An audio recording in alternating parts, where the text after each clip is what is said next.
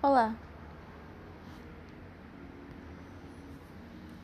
Você sabia sobre o recorde dos incêndios do Pantanal registrado em setembro que causaram prejuízos precedentes da fauna na região?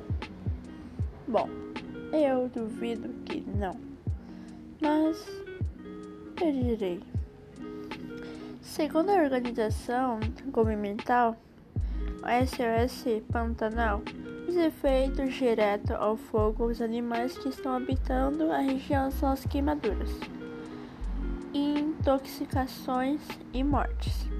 Instituto Nacional de Pesquisa de Espécies focou que o incêndio do dia 23 de setembro de 2020, o maior valor do início do registro.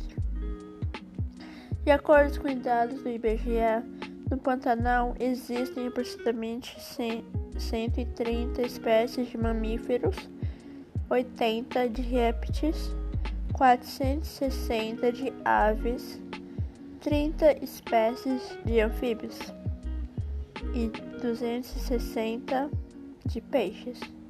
Bom, isso é muito pouco para uma região Pantanal. Exemplo: o mais famoso do Pantanal, a onça pintada, que sente o efeito do fogo aos lados da antas, veados, jacarés, tucanos, cobras e araras.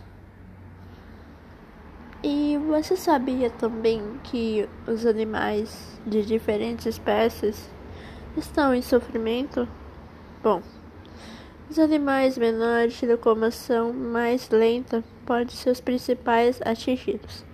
Cobras, lagartos, sapos e pequenos roedores são alguns exemplos por conta da velocidade de locomoção.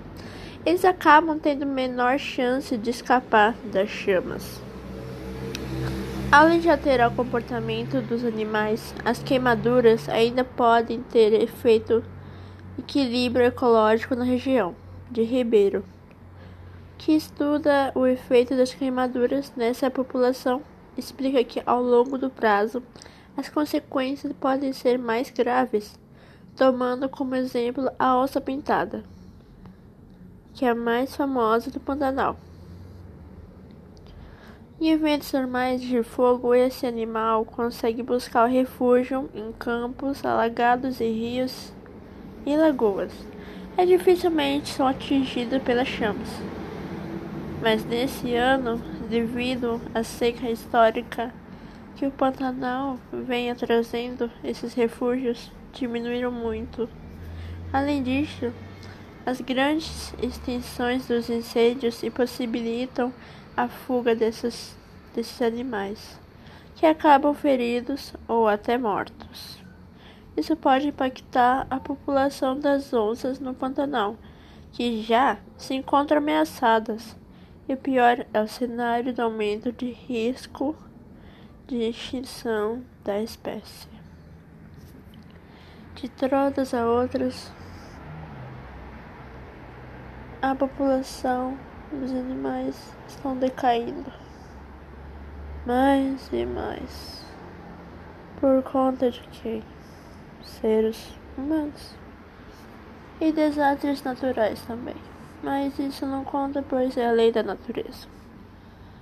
Mas a maior grave é humanos.